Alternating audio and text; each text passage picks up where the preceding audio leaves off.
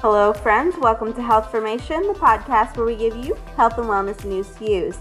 This is Katie. I'm your host, and I'm thrilled to have you listening to today's episode. So, I have never recorded a podcast like this before because it was with four of my friends. And I have to say, we did record it a while ago, but editing a podcast with five people is a lot different than editing a podcast with two. So I was a little slow on the editing front, and I am so happy with how it came out. So basically, today we just talk about everything CrossFit. These are four of my great friends that are all pharmacists and have at various times throughout their school or pharmacy career become interested in CrossFit. And now they are, I would consider them pretty die-hard CrossFitters. And I just wanted to kind of figure out the reasoning, I guess, the obsession behind this cult that is CrossFit. And so I think they do a pretty damn good job of explaining it. They all do a great job of introducing themselves. So I'm just going to give a really quick, brief introduction. But we have Kelly Gaiman, who is my friend from pharmacy school. I've known her the longest. And then I actually think that I met Bugs next because in 2010, Kelly and I went on a Phi Delta Chi, it's called Grand Council. So it's basically a meeting of all the brothers across the country together. Um, and I believe that I met Bugs there before I even met Carl and Amanda.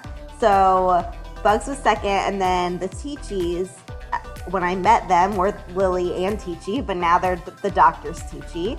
Um, so Carl was one of actually my first friends when I moved to North Carolina, and his now wife Amanda um, was another pharmacy student at Campbell when I moved here, and so the between the four of us, we're all, or I'm sorry, the five of us, we're all in pharmacy, we're all in Phi Delta Chi, and they're all in CrossFit, and I'm just here to be the interviewer. So, so let's just turn it over to them and start our chat. Guys, I'm very excited to have four of my friends on one Zoom call to talk about CrossFit. So, we've probably been talking about doing this episode of pot of the podcast for a long time. So, I'm glad it's finally coming to fruition. Um, so today I have four of my friends, one married couple, one Kelly Gaiman, who I went to college with, and one Bugs, who I know through. Actually, I know all of these people through the, our mutual fraternity, Phi Delta Chi. So, our topic of the day, topic du jour, is CrossFit. So, hello everyone, and welcome to Health Formation. Hey, thanks. Hey. Hello. Hi. Thanks for having us. Um, so I guess why don't you guys just each go around? Kel, we'll start with you and just like introduce yourself. Tell me who you are, where you live, how you got into CrossFit, and I guess tell us a little bit about your cro- current CrossFit gym. And also, disclaimer, which for you guys probably already know this, I know little to nothing about CrossFit. So if I use the wrong terminology, just correct me. Got it. So I think um, in the few times when we are all able to get together, Katie, you realize we're all pretty much down to talk about CrossFit whenever. So very cool opportunity here. Thank you for putting us together. Finally, um, we've been talking about it for a while. So I'm Kelly Gaiman. I live in Central Maine area, the Bangor area. Um, I went to college with Katie in Boston, and that's where I actually started CrossFit our last semester of college. Um, I started out at CrossFit Fenway. Um, I did not know that. Yeah, my history with like fitness in general. Um, I had done a handful of road races like through my early 20s. I've trained for like half marathons. But the second oh, the race happened, I would stop running and like tell myself I was going to start working out at home. Um, I never would. Dabbled in and out of hot yoga a couple of times, but I just I was never good about like going to the. We had a really nice gym on campus, but I was not good about using it. Um, I didn't want to have to like fight for equipment or you know I don't. I kind of knew how to use the machines, but like from some weightlifting I'd done in college. I'm in high school, um, but not really so I finally just like realized I was never going to actually work out on my own at home. And then, so this is our last semester, so like January, they were running like a New Year's special at CrossFit Fenway. So it was a three month subscription that gave you a bit of a discount. Um, and that was just about how long we were left in Boston before I moved back to Maine when we graduated. So I was like, you know what? I'd been kind of seeing some buzz about it online. It looked like something I might be into. Um, so I signed up, and that's how I got started. And that was so that was 2013. 2013, yeah. So um, it was starting to become like, I mean, I'd say it was like fairly well known. Like there was, I don't know, probably a handful of gyms in the Boston area. Um, that one was just closest to me. That's why I I had looked into it. And then once I moved home and kind of got set, resettled back up here, um, I moved right back to where I was from. Um, I joined CrossFit Bangor. Um, I've been there ever since, so going on six and a half years now. Um, and I've been going there consistently since then. I love it. Obviously, I've been doing it for six and a half years consistently. Obviously, I really enjoy it. From any non CrossFitter, if you're in a room, like people tend to kind of give you crap because you're like part of this thing, which we'll, you know, further dive into. but I just challenge any of them. I'm like, fine, you know, if you want to like crap on CrossFit or whatever, that's that's your two cents. But like point to another friend in the room that's been working out consistently with the same thing, program or style of working out for six and a half years. And more often than not, they can't. So um, there's definitely something to be said for that. Um, and we can kind of talk about why I found it interesting for that long as as we go on. Okay. All right, Bugs, do you want to go next? Uh, yeah, sure. Sure. So I was in the game. I think I was uh, of the the four of us that are here. I think I was in the game last. I started in uh, November of 16, November of 2016. Similar story to Kelly in that working out at home alone was just blah. You know, like you, you do the you you try to do something different, you can't. You you try to keep doing it for an extended period of time, it just gets it just gets boring so it turns out my uh, my pharmacy technician that I worked with, she had been going to a CrossFit gym for about a year, and literally in the other room behind me where I was working out, I'm I'm doing push-ups and things on my own floor in my basement, and I had my phone there. I was like, you know what? Where do you go to the gym? I hit her up right there and then, just because I was absolutely bored, and she seemed to be very very into it. Talked about it at work all the time, and similar to what Kelly had said, folks give us folks who don't know or understand CrossFit, they give us crap for being in a cult or or for for being so far into it that it just doesn't make sense to other people. But there was obviously something about that that she was getting results from, and she enjoyed it and liked it enough to talk about it. So I went and audited a class. Like I literally walked into the building with jeans and nothing you would work out in, just so that I wouldn't tried to get sucked into working out because I didn't have anything with me that would be appropriate, and I just watched. And uh, you know, there was no judgment in there that day at all. Just like you find at any at any CrossFit gym, there's gener- there's no judgment about people who are of a lesser ability or just want to learn. So that was that was how I got sucked in. I joined the next day, and I had been going very consistently ever since. So it's been just uh, just shy of four years for me. I live in Stockbridge, Georgia, which is a suburb southeast Atlanta, and I go to CrossFit Clash in McDonough, Georgia, which is about 40 minutes from my house, but it's on the way past when I drop the kids off at school. So I drop the kids off at school. It's only about another 10 minutes down the road from there.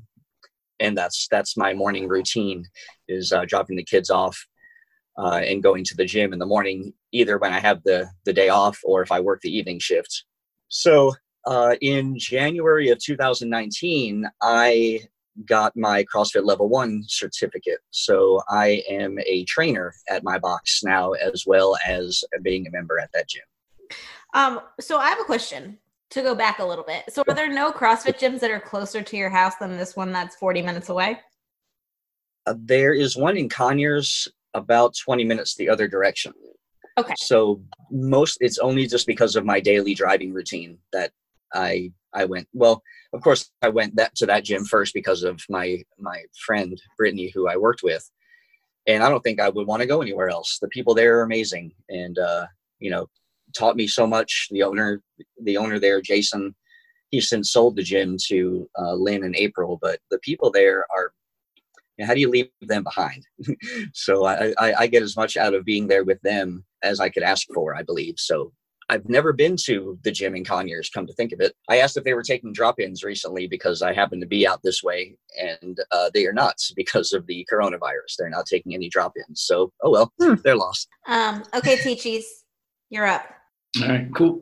so um, I'll I'll start it off, uh, and then kind of my situation chronologically dovetails into Lily. So um, basically, as far as my background goes, um, I grew up playing high school football, and so that was for us. That meant being in the weight room, and so I, I had some familiarity with just like clang and bang, barbell stuff, bench press, squat, stuff like that. Knew that I was um, relatively strong. I always had you know a decent, uh, decent base level of strength, decent deadlift, decent squat. Um, and so I knew that any sort of fitness that I wanted to do was going to have a barbell component. So basically, got through pharmacy school, was just obese and wasn't taking care of myself. Was at I was at a job that didn't wasn't conducive to you know having regular habits and eating regular meals. My my pharmacy closed at midnight, so I was eating Taco Bell on the reg. Um, so basically, I got in 2016, in April of 2016, I got a new job that was office based, and so I had a more normal schedule.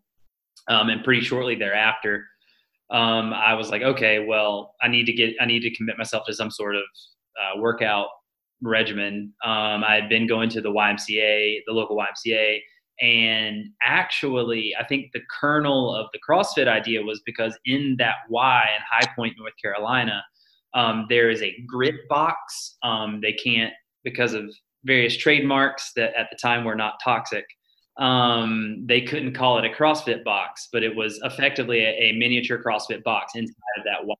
So it was a converted racquetball court. So I mean, truly, you know, the box model. It was it was just just enough space to have an open room um, and it had rigging and rope and rowers and boxes and med balls and stuff like that. And I had kind of stumbled in there and I was like, well, these are barbells. I'm familiar with that, and I have no familiarity with anything else. And kind of, you know, saw that they had a whiteboard with a workout of the day or the WOD, and I was just generally intrigued by that. I had posted some stuff on social media, being like, you know, hey, can anyone translate what any of this means? What is an AMRAP? What's a you know, SD, HLP, SPU, blah, blah, blah, like all you know, the alphabet soup that is CrossFit. And so when it came time to pick something, I Googled CrossFit in my area, found CrossFit Altius in Kernersville, North Carolina, and basically was like, well, as, as best I could tell, and I didn't do a ton of research on what CrossFit was, frankly. You know, I, I had enough of, a baseline knowledge of it that it had barbell, and it was group based and that, those were two things that appealed to me and i was like well if i'm just left to my own devices and i can throw around a barbell all day i'm not going to get the cardio that i need. So this will you know force me uh, to do the uncomfortable stuff as well as the clang and bang that i'm that i enjoy.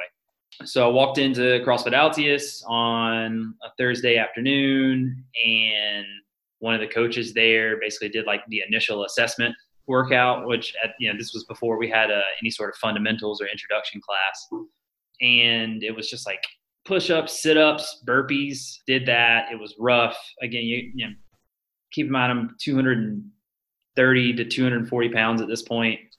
Um, so I mean, was, I was pretty winded, pretty rough, but really I liked the vibe. There was, it was June of 2016 at this point. So it was just a bunch of shirtless dudes in there. And I was like, well, I mean, this seems rad.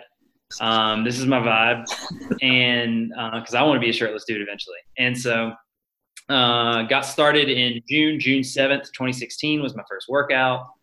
I, I never looked back. It was, you know, I was pretty instantly sucked into the great feeling of being one of the stronger guys under the barbell. Um, I've got you know good squat numbers, decent strength generally, um, and so that was a motivator right off the bat, like, oh wow, you know, I can come in here and squat heavy and, and see my name on the on the leaderboard at the end of the day. That's rad.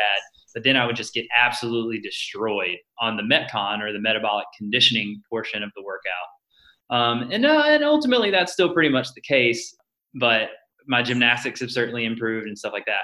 So I was doing it for like six months. Well, I guess I was doing it June, August, September. I was doing it for like four months before the first CrossFit Open that I participated in, which was the Open in Wouldn't the open have been in March then? 16. That was when the open. Yeah, in oh, February. oh yeah, yeah. Okay, so it was February. It was February of 17. Then that makes a lot more sense. Oh gosh. Um, so the open in February of 17, I was my first open, and I was like, "Hey, Lily, you should come watch some of the workouts." So that was, to my knowledge, the first time Lily was physically in the box. Yeah, I would say that. Um, so I'm Amanda or Lily, as you all probably refer to me throughout um, our chat this evening. Um, so my, I guess my athletic background. So I played multiple sports in high school. Kind of got out of a typical workout routine when I was in college and chose other extracurriculars instead started working out a little bit more in pharmacy school, was doing a little running with Carl, and started pharmacy residency, and pretty much figured that I would never have time to work out. So after we finished at the Y, Carl started working out at CrossFit Altius. I transitioned over to Planet Fitness because I was like, well, it's cheap. I'll pay 10 bucks a month. Like if I go once a week, I won't really be losing any money. If I never go, it's just 10 bucks, whatever. So I went, I don't know, a few times a week, kind of sporadically, just found it really hard to get motivated. And Carl kept talking about CrossFit all the time. I would come home, talk about how everyone was so great and all the guys were so hot and I would love it because it's competitive and that's kind of my thing. So for the CrossFit Open, they used to do Friday night lights. So on Friday evenings, when the workouts were announced, everyone would come and they would do a social. So I took one of my co-residents with me, and we were just spectators and drank and watched everybody work out. But everybody was super warm and inviting, um, and they invited me to a community WOD on July 4th that year. Um, and it was terrible and awful, and I hated it and was hooked. If you're gonna put me through something that makes me feel like I'm dying a little bit on the inside every time, then I'm here for it. So I finally signed up in the spring of 2017. Um, our box offered a like a fundamentals onboarding class for six weeks. Um, so I started doing that, and we've been at CrossFit Altius ever since. Okay, so I have multiple questions based on everything that you just said. So the first one is we do need to have a definitions section, which I now realize after listening to you, but we'll go back to that. But my first question is so all of you basically said that you went into your gym one time and was like immediately obsessed. So how is that like possible? Like everyone literally is like, okay, I'm, I went into my gym one time and I was like, oh my god, there's people without shirts on and it's a great community and I love everyone and I never want to leave. So like explain that for people that don't do CrossFit, like how that's a thing. I, I got this one. At least I think I do. So, if my experience is the same as everybody else's, and it sounds like it was, everybody's first day, you get destroyed. You you find out how unfit you are real fast. Mm-hmm. But everybody else who's in the gym has already been there, has done that, and the last person in a CrossFit gym who finishes a workout is generally the one that's getting the most encouragement from everybody else who's already been there and done that. So it's a very uplifting experience from the outside looking in and from kind of being at your lowest at your lowest phase like i don't know we kind of sometimes i think about like pledging when i was starting crossfit. It's like sometimes as a group you bring yourself down to this level and then everybody else brings you back up. I thought about that several times at the beginning of CrossFit, but I think for everybody who goes through it, you you don't realize how un- unfit you are, and you realize that all of these people who have been there and done that, and look at where they are now, you want to be like that. You want to improve yourself so that you can do those things. And surprisingly, you find that there are people of all sorts of different body shapes who are able to do things that you wouldn't expect. There there are there are people at my gym who are twice my size that can you know do bar muscle ups like they can get themselves up over the top of, of a of a bar like a gymnast can and they don't look like they can but they can. Like how do they do that? I gotta i gotta do that. I gotta figure that out and it's a, it's a very uplifting and very inspiring place to be in, uh, especially your first few weeks. Definitely your first day. Okay. Does everyone else agree, or does anyone else have anything else to add to that? Yeah, I think like the initial the initial draw in and I think it it's not just initially but like what keeps me going back is it got me doing things I've like never found or ever did anywhere else. Um and like that intrigued me and I found it like especially like barbell weightlifting that I like really enjoyed it. So that's part of the intrigue that's like kept me around for six that kept me around initially and then again for the last six and a half years. So Yeah. And it seemed also like, yeah, and I'll just kind of toss this in there. Like, I think one of the, one of the things that's tough, like, especially in kind of modern times and as, as millennials reach our fourth decade of life, like, there's not, it's not every day that you stumble into a new place now where you could possibly make friends. Like in college, you can, you, there's a friend making kind of mechanism um, if, or even if you're going into residency for people that did stuff like after pharmacy school, after grad school, whatever. Um, for me, it like it, as soon as I walked into the gym and realized that like because I, I, went in after a workout had ended and I realized that these guys that were hanging out at the gym, like the workout was over and they were just like hanging out being bros, and there were like also girls hanging out being bros, and like it just seemed to me to be like, oh, like not only will I come here and maybe have a better body by the end of this, but like I can make friends and there will be social connections. And I feel like when you sit back and think about it, there really are hopelessly few opportunities that we have to make friends as adults um, because the real world is awful and people are terrible. um, so I think the, the CrossFit gym was was pretty fundamentally different for me in that regard because it wasn't just everyone siloed away, not talking to each other like it would be at a Globo gym. Okay. So can you give us like a brief overview of some of like the CrossFit terminology that we need to know to be able to understand what you're saying? Like, why is it called a box? WOD? Okay. You guys want me to take this? Sure. Yeah, go for it. All right. So, um, yeah. So CrossFit is is the overarching what we call it. Um, now, obviously, unfortunately, there is some controversy surrounding that even these days, but we'll save that for the end. Um, so as far as terminology that you're going to hear us say, we're going to say box a lot. Box is what we call our gym. There are ultimately, I think, competing and, and likely apocryphal definitions of or explanations of why that is. But ultimately, it's because a CrossFit gym can be contained within a shipping container or a box. Like you can drop a like a small like prefab garage or shipping container that's large or something like that. That can be your entire gym. You just need to have open space on the floor, a place to put a pull-up bar, and enough space to put a bar over your head, and that's pretty much it. Um, and also, most of them are, or a lot of them rather, a lot of the, especially the original gyms, are in like industrial parks where it's just a big open boxy space. Um, it's kind of referencing how just few amenities they have. Like most of them are not climate controlled, um, as long as you're below the Mason Dixon, I guess. And so yeah, so when you hear say when you hear say box, that's we're just talking about the gym. Okay. Very, very plain. Yeah. Very plain. No mirrors. No mirrors. But there's a lot no of mirrors. equipment in them.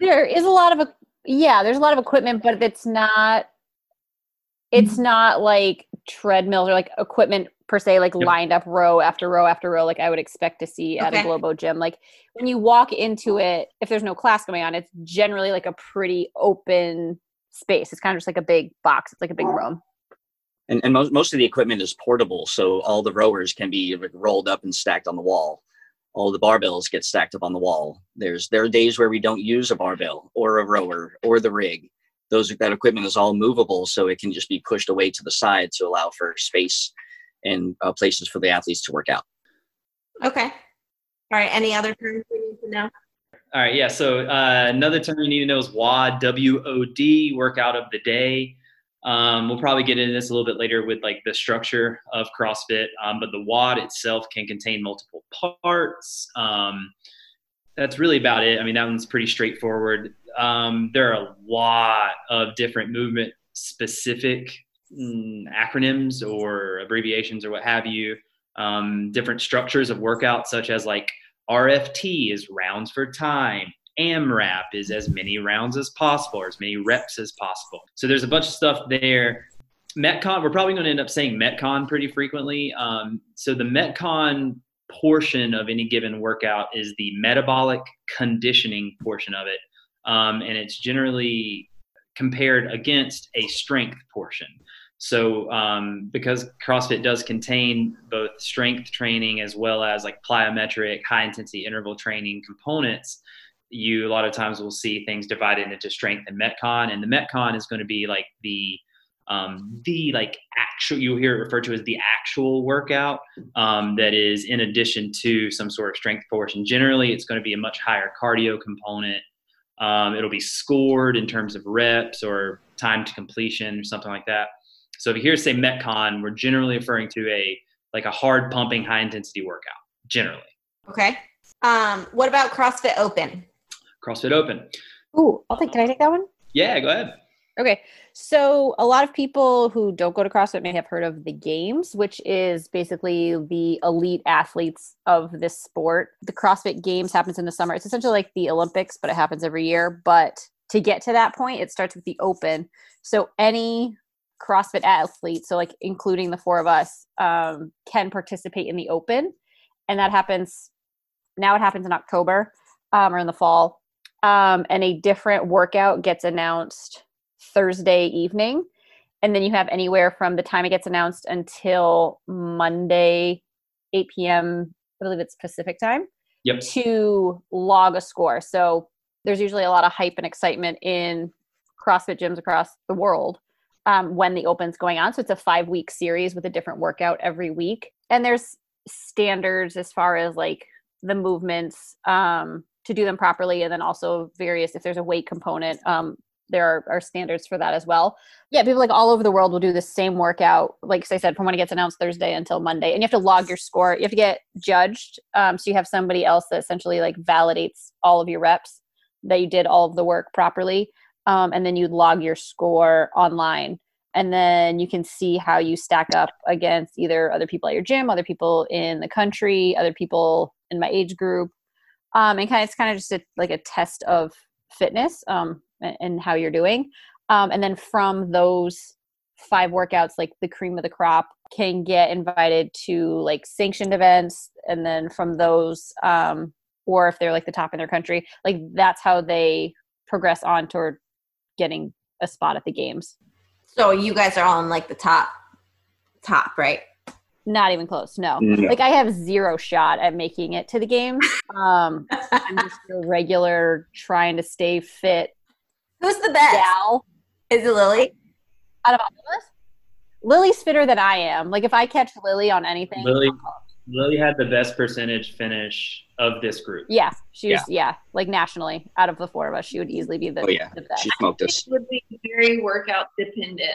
Don't be so humble. She's very humble. Um, but like I obviously have no shot at making it to the games. Like I'm not working out's not my profession. I just do it to be healthy. Yeah.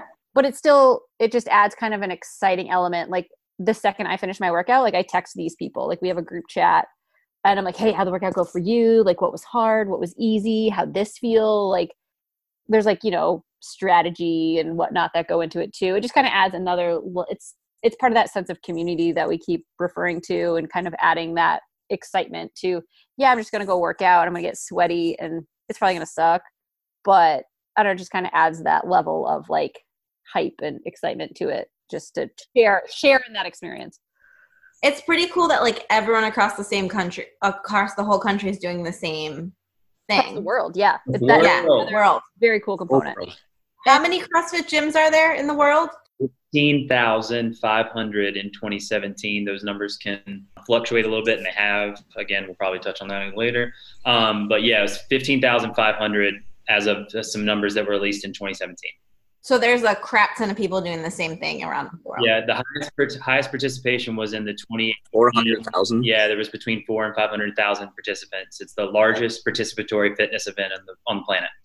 Wow. and even though like i like i said i am not That's a games athlete by any measure it's still really cool to see how those elite athletes the ones that are going to end up at the games like the ones i follow on instagram you know the ones that we all watch like that are do this as a profession um, it's neat to do the same workout and be like you know you have like that much more respect for how fit they are because you can see their scores like every anybody who's registered is in the app. And you know i can see that they literally did like twice the amount of reps that i did at you know 25 30 pounds heavier or whatever it might be um, so just kind of another cool component just to see how you stack up against them or or don't really.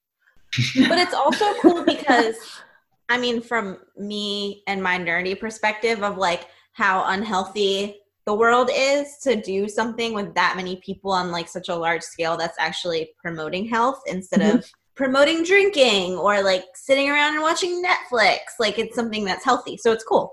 And like I said, you can compare yourself to your peers so you can register. There's a lot of like EMS and first responder military community like members we have custom leaderboard so things, you can yeah. like you could like like i could register as a pharmacist cool Yep.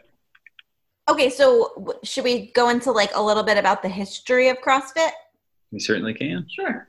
we can. all right who wants it the history of it to me has always been interesting because it is it is so um, such a powerful force like um, not only in my life but like just as like a business and cultural presence um, and especially i've found myself over the last couple of weeks like really digging into like how we got to where we are but basically the rundown is this a, a guy named greg glassman um, who was formerly a, a gym a competitive gymnast in Southern California in Santa Cruz. Uh, he basically in the late 90s um, was unhappy with what was going on at the Globo gyms that were emerging and the like meathead, just like barbell only places. Like eh, they're, the fitness was very fragmented in that regard, and he kind of detected that there was a a, gap there, um, and there was an opportunity to change it. And you know, I, I truly think,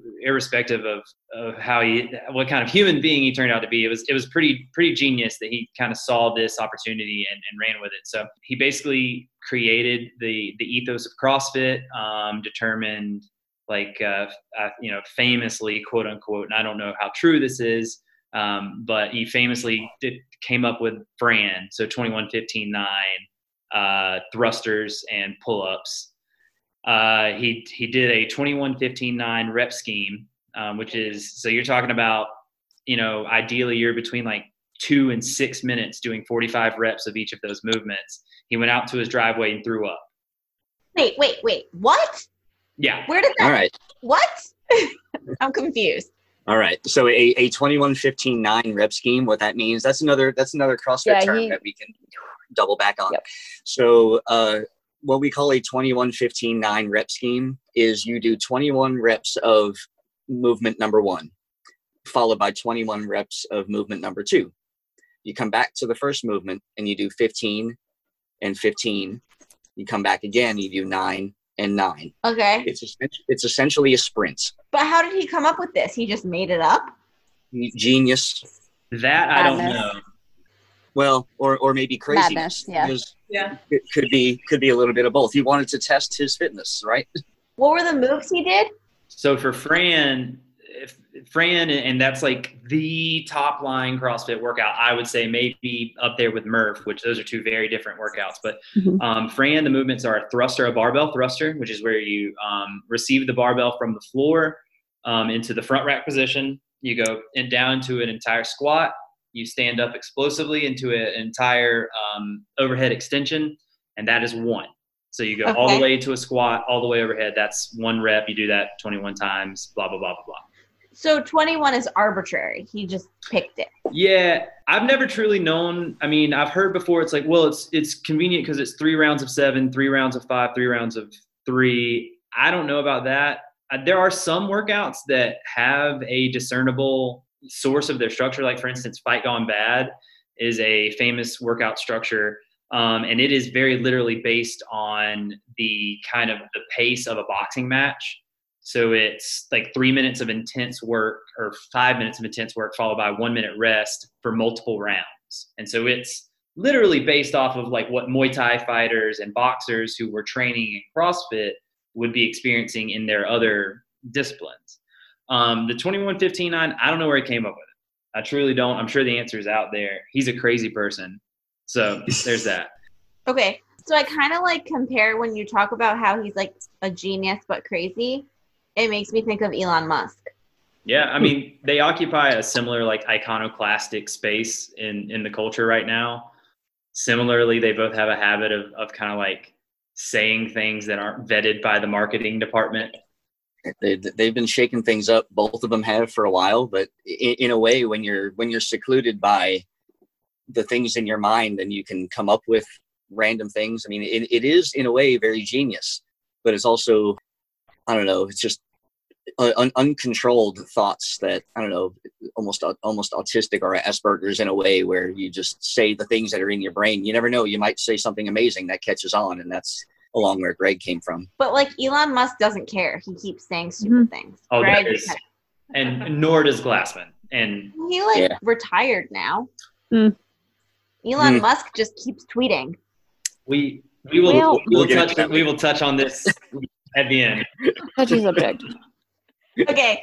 Um, do you want to keep going? Yeah. I see something about nasty girls here. Yeah, yeah, yeah. So, um, so that got us through the end of the '90s into the new millennium, and he started CrossFit Santa Cruz, which was the first box in 2000. Um, so then it really kind of spread in the um, in around Southern California first. It was it was pretty geographically isolated, but um, in the notes I have, you know, I mentioned fire breathers and nasty girls. Um, so the fire breathers are the fire breather, the original one, Greg Amundson, was a Southern California police officer who trained with Greg. And at that time, it was such a it was such a small thing that it wasn't a matter if he went to Greg's box. It was like literally he just trained with Greg, and Greg said, "Today you're going to do Fran," and you know, hopefully he didn't die. Famously, after you do Fran, you get Fran cough or Fran lung, um, and it's awful, and your whole mouth tastes like blood, and it's it's bad but some people call it fire breathing.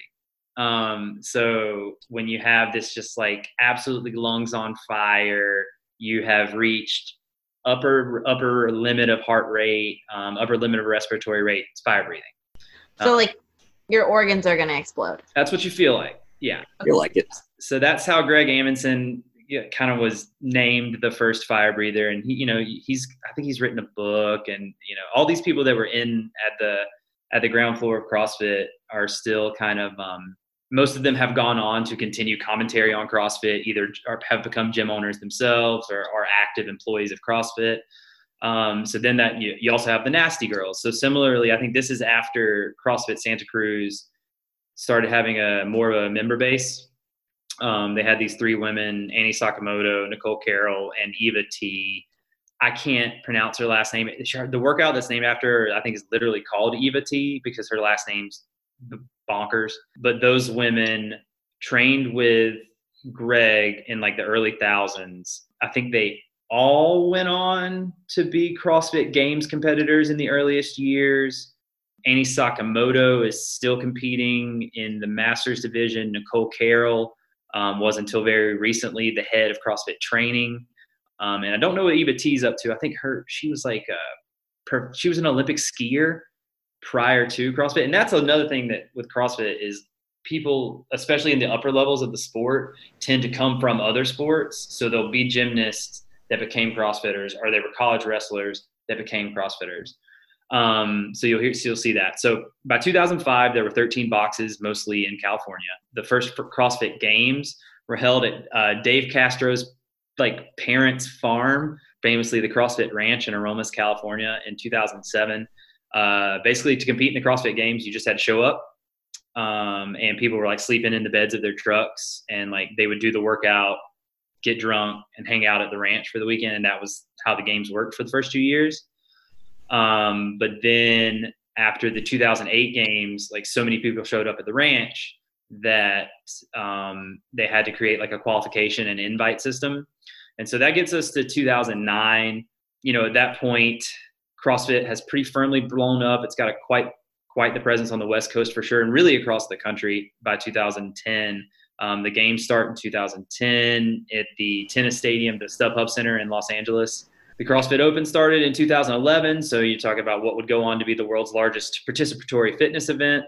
Um, the games got even bigger and moved to Madison, Wisconsin in 2017, um, and that's where kind of the last numbers I could find were um, was the 15,500 affiliates as of 2017. And just for some for some scale, um, that does make them, I believe, the sixth largest chain in the world um, in terms of numbers of locations. Yeah, so Subway has the most lo- locations with 43,000, um, followed by McDonald's. Starbucks has 29,000 worldwide and CrossFit with its like 15 and a half thousand puts it right in between Pizza Hut and Domino's.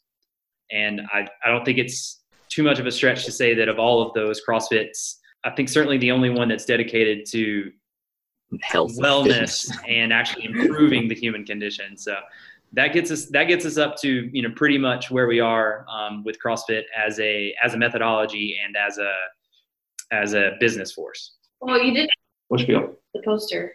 What poster? The I don't know. Some people know it by heart. I don't know it. A Yes. Fitness in 100 words? Yeah. Oh, eat fruit CrossFit seeds, in 100 no words. sugar, zero, blah, blah, blah, blah, blah. Yeah. Yeah, it's it's in the notes. Um, You paste- so it in famously, if you if you want if you want the definition of CrossFit per Greg Glassman, he does have um, he defines fitness, and and this isn't him defining CrossFit. This is to him defining fitness in hundred words. Uh, eat meat and vegetables, nuts and seeds, some fruit, little starch, no sugar. Keep intake to levels that will support exercise but not body fat.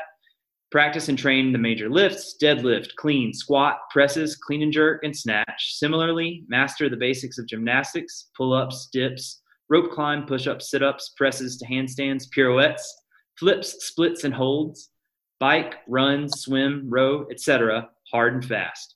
Five or six days per week, mix these elements in as many combinations and patterns as creativity will allow. Routine is the enemy.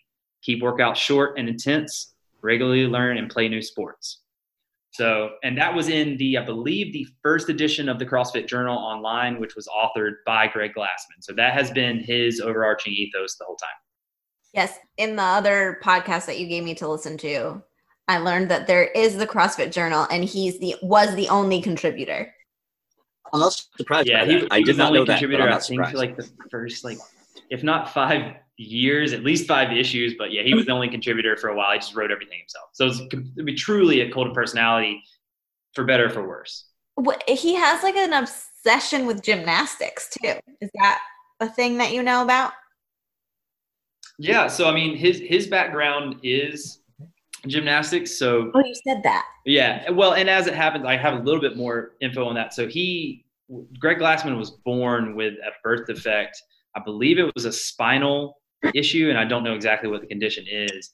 Um, anyone that's seen him now, he, he has a pronounced limp. He's not particularly mobile, and he doesn't look particularly fit himself. Um, but I think that a lot of that has to do with his birth defect. So basically, his parents put him in gymnastics as a child to promote body awareness um, and understanding how to navigate through space, um, understanding that he would have mobility difficulties. So that is where a lot of his point of view originates. Um, and I've even heard him say on a separate podcast, he said his, his belief now is that the best way to raise a child to uh, be like a healthy and fit person is to get them in the, into gymnastics let them do that until it becomes dangerous. His, it's his firm belief that after you get to like NCAA level, the risk is simply higher than the reward. Um, and then as soon as they have like become body aware enough to to get dangerous in gymnastics, then get them into CrossFit. So that's going to be all of the same body awareness stuff plus resistance training plus higher intensity cardiovascular training. So should we talk? I think we should talk a little bit or kind of get into like the methodology behind CrossFit. So like my understanding, I guess my understanding of it or kind of like what he had envisioned was like people are like so unhealthy and overwhelmingly just like sick that they get to the point when they're older that they like can't even get up out of a chair. So like doing all these functional movements is going to keep your muscles so that you can actually like if you fall, you can get back up. Because people are so like weak and they don't have any muscle strength that we they can't. And then that's how people are dying. Yeah, they they touch a lot about that in the level one uh, training course. And you mentioned the the, the term functional movements uh, a number of times. And just to to define what a functional movement is, they're essentially like the things that we do basically as human beings as a, as a way of getting around. You sit down to use the restroom, you're squatting. You eventually have to get up off the toilet. Mm-hmm. If you are weak in your muscles, those are when you start to begin to need the hand help holding to get up. Wouldn't it be nice to prolong your not need to use that? It would be better to prevent you from not having to use assistance devices like canes or things like that. Uh, you drop your purse on the floor, you're going to do a deadlift to pick it up. Mm-hmm. So, an, an Olympic weightlifter is going to deadlift a lot of weight, but grandma is going to deadlift too. She's just going to deadlift her purse off the ground. So, doing functional movements are like the basic building blocks of all of the things that we do, both as natural human beings, but also as CrossFitters, because all of the more complex movements can be broken down in smaller pieces down to your basic functional movements. Like even uh, eventually, when you're doing more complex moves like muscle ups on a bar or uh, the Olympic lift that we call a snatch, which is from the ground straight overhead with a barbell, they all the, they all start with smaller basic movements, but eventually you train your body and your mind to be able to do things more complex, which is the idea of learning new sports. In, in a way, they're all simple, and it's thought to be that while it's definitely not dangerous to do these functional movements, it might be dangerous to not to do them because Mm-hmm. then you lose your ability to move, like you said before. So it's kind of like how there's five simple machines and they like make up Mm-hmm. all the machines. That's like the, the Yeah, functional pulleys, movements are your simple and- machines, and then they make up all these harder work. Yeah, yeah, That's a great analogy. That is a really good analogy, Katie. Um, the tagline at our gym right now is building better humans. Like that's essentially what we're in there to do every day. And it doesn't matter what stage of like life or human you currently are. Um, you can, you know, be stronger, fitter, healthier, all those, you know, and that takes time and energy. And it's doing these various functional fitness movements that build better humans.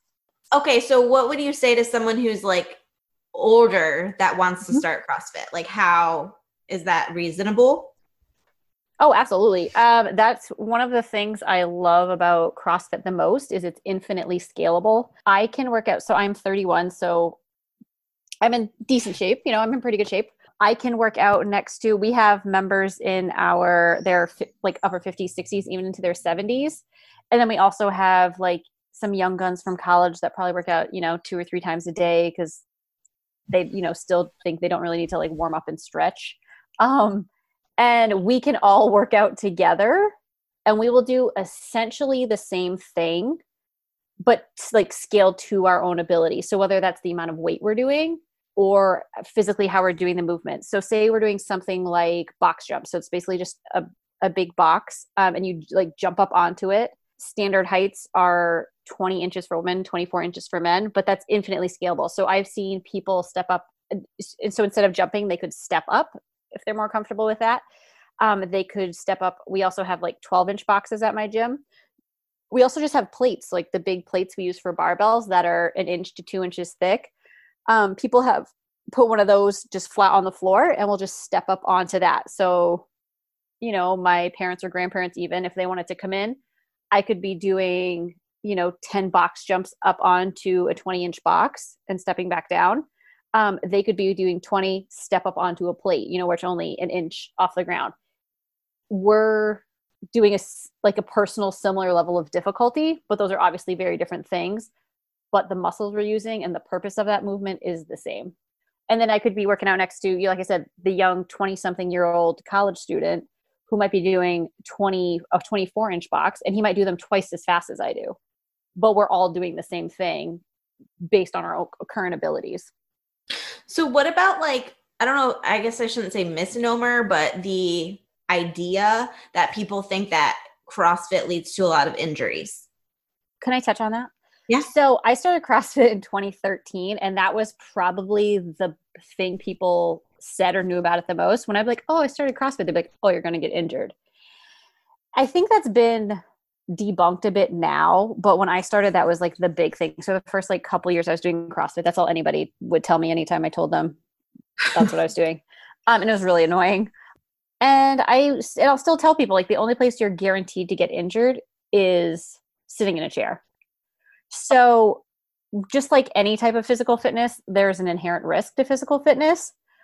But I like the CrossFit gym because so I go to you go to a class every class is led by a coach. If I'm uncomfortable with a movement pattern of how we're going to do something or how I should be scaling something, I have a go-to resource that's designated for me in that time frame to help me figure that out. So like that's what Bugs does as a coach when he's leading people through class.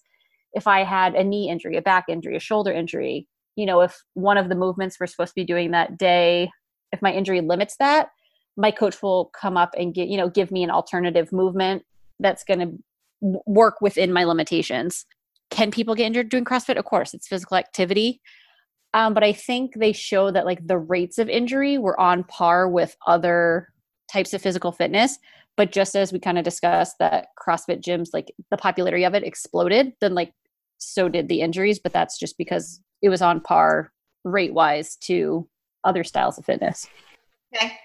And to kind of give a little bit of like a nerdy, uh, historical Please. slash scientific perspective to that, um, there was a famously, and I don't, and I don't remember the year, but there was an article like in Men's Health magazine um, that was, you know, is CrossFit killing us? I think was the headline. It was this very clickbaity, headline grabby article headline and was basically an expose regarding a paper that had been published that demonstrated that the rates of, of injury of CrossFit were through the roof. They were not commensurate with other types of fitness. Now, I got to the game late enough that that article had more or less been debunked, but I didn't really understand what kind of how or why that happened. Um, so basically, that article um, that article was referencing a, an academic paper that had been released, um, I believe, through researchers at Ohio State University. Don't quote me there. Um, and that paper had been ultimately funded by the NSCA or the National Strength and Conditioning Association, um, who had a stake in credentialing personal trainers. Um, and so the people who had a vested interest in um, me and you mm-hmm. requiring a personal trainer to be able to pursue fitness they were seeking to you know basically give CrossFit a bad name and and and discourage people from doing that because it was dangerous. And and and ultimately this isn't my opinion. This was the opinion that was determined in a court of law. So CrossFit famously litigious CrossFit more than a fitness company they're they're a hell of a legal company. Um, they took the NSCA to court. Basically they um, looked into the methods of the study, the data from the study. They found out that it was complete total junk science. The authors of the study like recanted it and like wouldn't testify. It was just it was this huge deal. Um, so the court found that the NSCA had been grossly negligent and, and falsified data. Um, and it got so bad that last year the NSCA um, they were dropped by as an organization they were dropped by their insurance company because their insurance company agreed that they had been so negligent that they shouldn't even have to pay cover NSCA's losses um, because they had just been grossly negligent. So it was it was a huge win for CrossFit in the courtroom, um, but it basically you know like Kelly said, by the time CrossFit was really, really running full steam ahead. That article was kind of a thing in the past already, but it's not, it's truly, it's not just a, an opinion, it's settled legal fact um, that the injury rate is not higher than it is with other um, training methodologies. And at the end of the day, I mean, if you're trying to, if you're always going to risk orthopedic calamity to make yourself stronger and, and more fit to survive, um, and CrossFit is is is no worse of a way to do that than anything else. Can you imagine if like think about how many studies as pharmacists we have to like comb through of data? Can you imagine if there was like oh there's bias in the study we're going to take it to a court of law. That would be crazy. Every study has bias. Sure. So just be lawsuits all the time. We would never have drugs. We might be better off in some ways. Everyone would have to go to crossfit I feel I feel like we haven't really laid out like what happens when I show up every day. Like okay. What that actually looks like. I want you to do that. Okay, so at like Carl said, there's a WODs. There's the workout of the day. So like we have specific class times at my gym. So whether I go at 5 a.m., 6 30, 9 a.m., 11 30, or I go like four in the evening, everybody does the same basic same thing every day. So like it doesn't matter what time you go. So like I said, there's typically I walk in, class is an hour class sizes vary based on your location. I'd say ours are anywhere in and around 10 people at a time.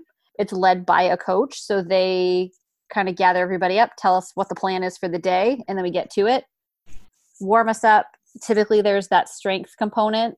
Um, so that's any type of weightlifting movement, deadlift, back squat, front squat, thruster, snatch, something like that. Then we get ready for our workout. So that's the more Metcon style cardio taxing workout of the day. The stuff that we do in Gatlinburg. Yeah, that's that would be a classic WOD. Yep. So, and I tell anyone that I'm like that's like asking me about CrossFit, I usually say the WODs are anywhere in and around 10-ish minutes. Sometimes they're longer and we don't might not do a strength component. Like yesterday, our workout was 18 minutes. So by the time we warmed up everything, did a little primer to get your heart rate up, that was it for the day. But basically, I show up, I know I'm going to be there for an hour and I'm going to get a great workout. The workouts, like Carl said, can be, I like to tell people they're kind of in around 10 minutes on, on the regular. Sometimes it's for time. So we all work out for the exact same amount of time, but how much work we do in that time frame will vary person to person. Um, other times it might be a certain amount of work, do this, do three rounds of it. So somebody, then you're going to finish at various different times.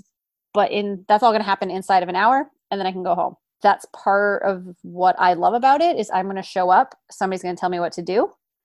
I'm going to make very few decisions. I'm going to decide my weights and what I'm comfortable with, but I also have a coach there to help me figure it out. So if I'm trying to figure out what weight I'm going to do for a workout, I'd be like, how should this feel? And depending on the design of the workout, maybe it should feel heavy and I can only do one or two reps at a time before putting the weight down. Take a deep breath, pick it back up other times they might say no you should be able to do like five to ten of these comfortably and then i that's how i can gauge what what weight i'm going to do. Um or depending on how my jump roping feels so and what my ability to do double unders are kind of a standard thing. Jump once have the rope go around twice.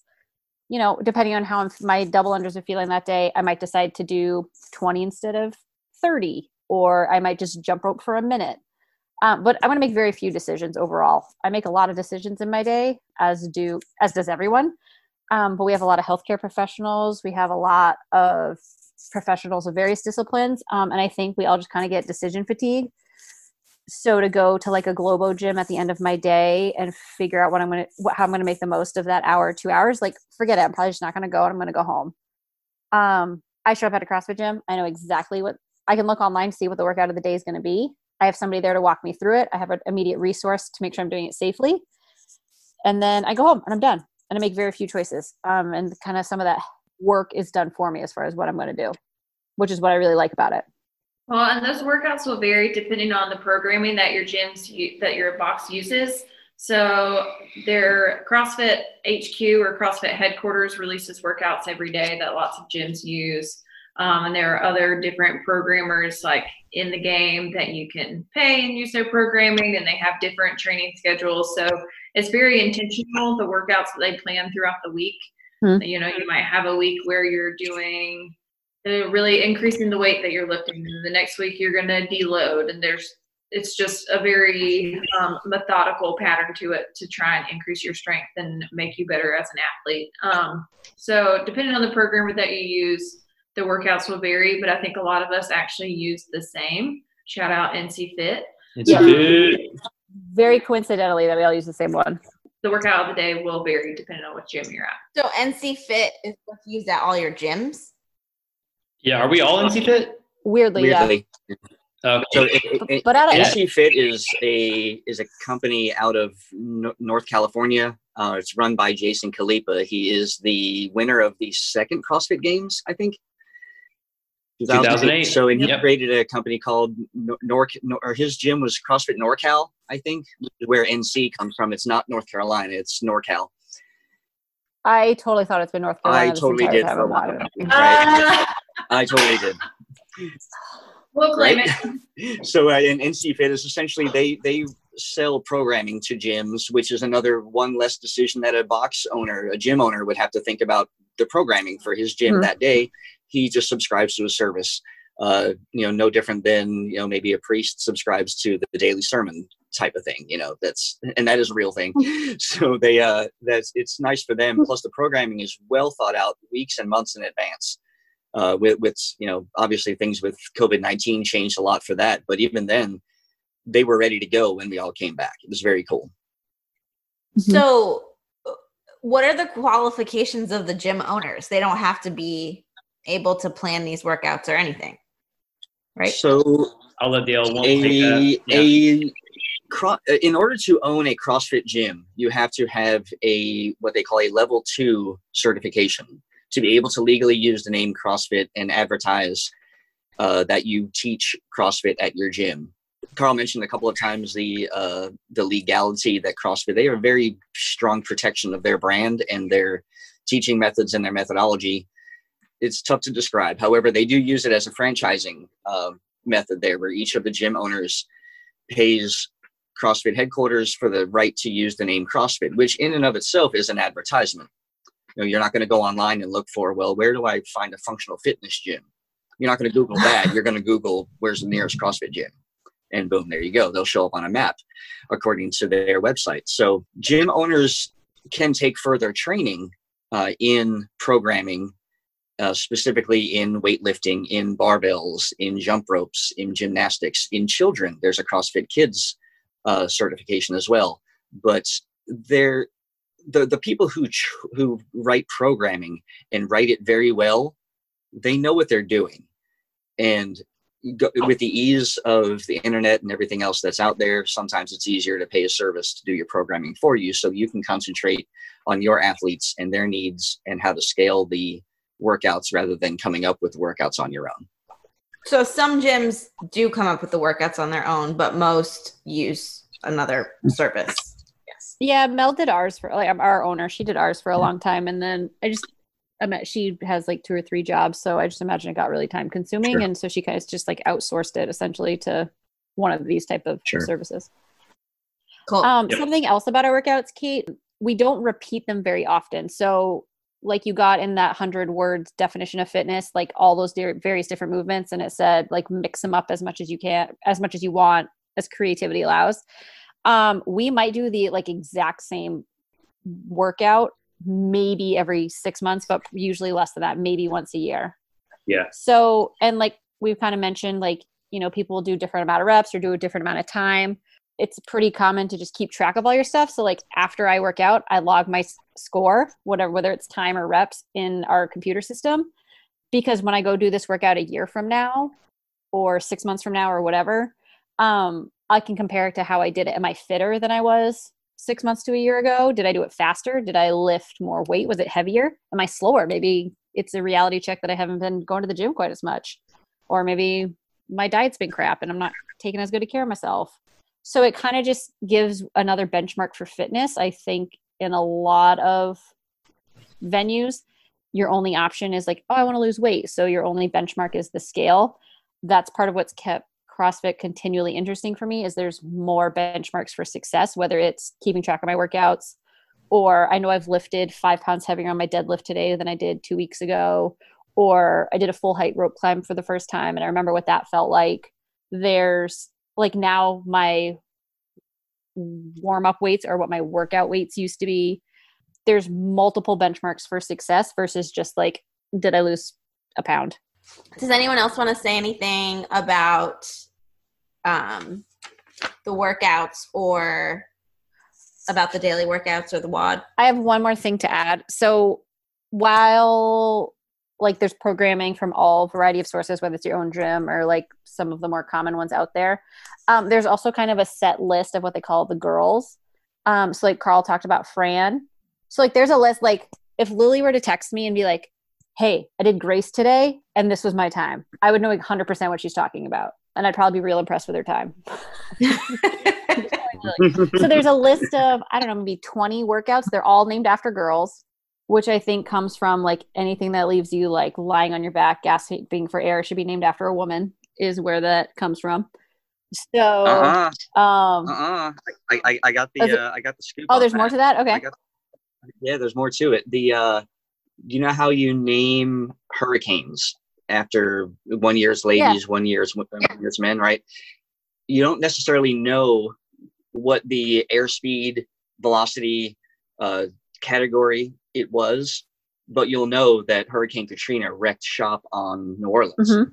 So everybody, if you were to say to somebody, well, I did 21 thrusters, nine, 21 pull-ups, 15 pull-ups, 15 thrusters. Like that's just too complicated to say you did Fran. Mhm.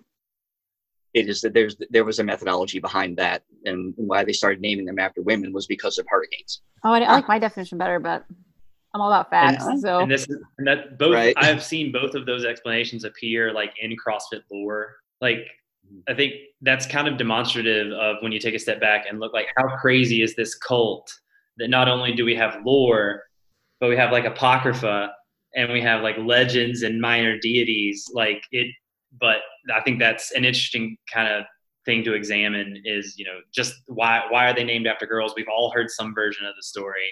Um, and there's even like some of the girls and um, like Annie, for instance, like Annie is named Annie because Annie Sakamoto hates those movements. That's right. And, Cro- and uh, Greg Glassman made that workout specifically to Yeah. spite her that day, didn't he? Yeah. Yeah. Yeah. So, I mean, all of them have their various like, um, you know, origins, Origins. like, you know, Kelly, Kelly, which is maybe She's a the worst workout. That's top five worst workouts She's I've ever long. done. So bad. yeah. but Kelly was She's named nasty. after one of this in the earliest days of CrossFit. Everyone just posted their scores to the comments on CrossFit.com, and there's this gir- like random girl out of nowhere that was just kicking ass every day, and so they named a workout after her. And it's, I mean, it's bad. Um, and I think it was another situation where she was like, "Well, I wouldn't do so well if it had box jumps, running, and uh, God, wall Wall balls." Um, and so, boom, Boom. and that's it's it's bad. It's bad. So would that be like so you'd only do Kelly like and then six months later you would do Kelly I've again? done Kelly once. I always say I'm going to do it on my birthday every year, and I my birthday's in January, and I live in Maine, and running outside is not optimal. Uh, Running, I don't love running inside, so um, I was saying I'm going to do it like on my half birthday, and I don't. But I only done it once. But yeah, generally you might do those workouts um, like once a year, maybe every six months. I've done I've done in four years. I think I've done Kelly twice. We haven't even talked about the concept of RX. Oh, we So- it, right. RX derived, of course, from the Latin rho and chi. Um, no, so uh, you have the, the the workouts are programmed or written in a certain way, and so like Fran, I'm just going to use the Fran example. The thruster part is RX is 95 for pounds for men, 65 pounds for women. Um, if you come in and you're a, a- a new athlete and you can't do 95 pound thrusters at like a reasonable pace, you would scale it down. And um, so anything under that prescribed or RX weight would be referred to as a scaled weight. And so, for instance, when I was, you know, when she just mentioned Kelly, I have done Kelly twice. I've only done Kelly RX or I've only done Kelly as written one time. Um, and I think the prior time I like either scaled the number of wall balls that I did or I stepped up on the box instead of jumping or something like that. Um, but you'll hear that a lot like, uh, are you an RX athlete or something like that? And that just means do you generally do these workouts as they are written or do you find yourself modifying them frequently? And you'll, you'll hear us toss around RX and like it's the, the irony of a bunch of pharmacy nerds digging on something that incorporates RX is not lost on me. It's pretty rad. I love Yeah. it. It's a It makes beautiful blending of the two worlds. And I really believe, well, one of the very first times, or the first time that you're able to RX your workout to do it as prescribed is kind of a big deal. Agreed. because it's uh, it's definitely one of those moments where you realize that okay I, i'm i am getting fitter i can do this uh you know obviously i'm getting stronger or i'm getting faster being able to actually check that you had d- done that workout as it was prescribed was a for me it was a really big deal that first day I've been doing this for six and a half years, and I still scale. I'd say majority of my workouts. Maybe not fully, but like maybe one component. I'm scaling frequently. So if I ever get to RX a workout, yeah, it's an exciting day for me. Yep. so we talked about the girls uh, by comparison the men which are also known as the heroes they call them hero WODs are generally named after fallen service members or police officers or men men, men who have lost their lives uh, in in service to their country so uh, earlier carl talked about a workout called murph and murph is named after Lieutenant Michael Murphy. Lieutenant Michael Murphy, who died in the Middle East overseas. And every Memorial Day, CrossFitters from all over the world do a workout called Murph, which is one of the hardest and longest uh, CrossFit workouts that anybody does. That consists of a, a one mile run, followed by 100 pull ups, 200 push ups, and 300 air squats, and then follow that up with another one mile run. And generally, that takes people anywhere between, most people generally, between 40 and over an hour, 40 minutes to over an hour to complete that. It would take me one whole week to do 200 while wearing a weighted vest. It is one of those workouts that while everybody is doing it, everybody says to themselves, why? Why am I doing this? And it's really just to remember the ultimate sacrifice that certain people have given for us to be able to bitch about how hard it is to do a workout and run. And it's it's a very very moving moment the first time you do Murph, and then that's another benchmark for you to work off of. Is can I do Murph in a better time, or RX, which means do that all, Katie, with a twenty pound weight vest on. And I have not done that yet, Carl. First time this uh, year, right? Uh, I've done two RX Murphs. Um, so last year was my first RX Murph partition. This year was my first one straight through with the vest on. And that took you how long? Straight through Murph this year with a 20 pound vest was, I believe, 62 minutes. Yeah. That sounds fantastic. Good job, Carl. Thanks. Okay, anything else about the workout uh, that's important? No. No, I mean, you all do it together, like as your class, so you're, you know, dozen people or whatever. Um, but the second people are done, they don't peace out. Um, like I stand around and I will like clap and cheer on whoever's still working out after me. I've had workouts where we're doing burpees and I'm just for whatever reason was dying. I think I was marathon training at the time. Um, she came over and Claire would do burpees with like my last burpees with me just to like help kind of cheer me on, keep me motivated and and get them done. Um, so I think that's a sense of camaraderie that you're not going to find in any other, most likely in any other fitness setting. Like, yes, it's an individual workout. Like sometimes you do do workouts as like a team. That's a separate style of workout. Uh, you might do it with like one other person and kind of divide the work up. Um, but for the most part, you're doing it by yourself. But there's that sense of like we're all in this together, even though we're doing it scale to our own abilities. I mean, you kind of cheer each other on for wherever they're at in their fitness journey, which is really cool. I think part of the okay, like obviously I do a group fitness workout as well. I do Pure Barre, so some of the same concepts of like not having to make a decision and being able to see like other people doing it, helping to cheer you on, blah, blah, blah. But I think one of the other things that's kind of unique about CrossFit is like there's kind of another other components besides just the workout that you're doing. There's other components like the whole CrossFit brand. And so part of that is like the nutrition component, which is the first line if you look at Greg Glassman's thing that Carl read earlier, the first thing that they talk about is eating, and then they talk about working out second. So can we talk about that a little bit? Yeah. Yeah. The first the first day that I was at the gym, uh, I didn't do it on purpose, but I met with our nutritionist because I about passed out because I didn't eat for you know the, the morning before that particular workout. And like many people have thought before, like, oh, CrossFit's going to make you throw up. So I just didn't want to have anything in my stomach to throw up. I mean, this is this is what was going through my mind at the time. So after I was, you know, very very lightheaded, you know, uh, sitting up against the wall, I met with the nutritionist, and she asked, you know, did I, you know, did I eat anything that morning? Of course, the answer was no, and we had a conversation when I was able to actually think straight. But words that she shares with our classes because she's a nutritionist for a hospital group nearby us, but she does sports and uh, e- elite athlete nutrition as a side gig. Her deal and her her mantra is that you cannot run faster than your fork. She'll say that either in her intro or somewhere. She'll just you know spice it in the middle of her her discussions, and it really really is true. Uh, eventually, you'll find that you can get to a certain point of your fitness just by working out.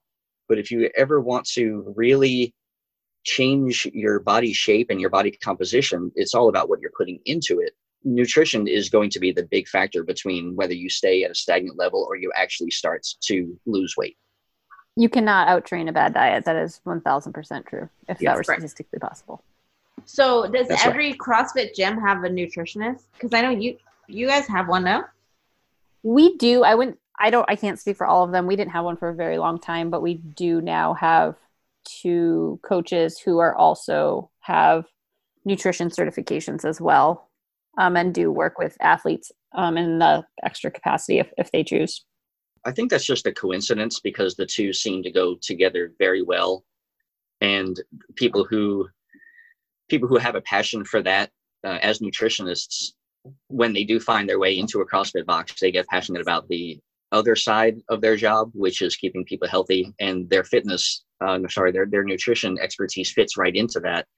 And uh, for those that are looking for another market for their services, boom, there you've got 100 people in a gym that might look for uh, might look for a place for answers. Yeah, for a really long time, we didn't have anyone specifically doing nutrition at our gym, um, but one of our owners and coaches is currently in school to become a registered dietitian. So he does a lot of nutrition counseling.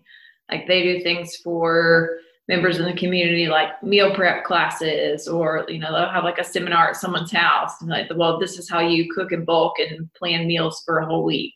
So there's some pretty cool stuff that they do, not just for members of our box, but just people in the area. And I think, in to kind of put it, it, you know, Bugs touched on that some of it's coincidence, and I think some of it is, but also, you know, looking at CrossFit in its earliest days were fire breathers, nasty girls, and clang and bang, and then I think Glassman conquered that world basically and was like, okay, well, I am producing I am forging elite fitness, um, which is you know the trademark tagline.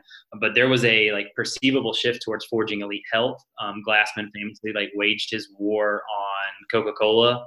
Glassman also likes to to tout the idea that you know you you can produce the tip of the spear athlete, and you can your gym can train up someone to be a Mat Fraser or a Tia-Clair Toomey and be the fittest in the world.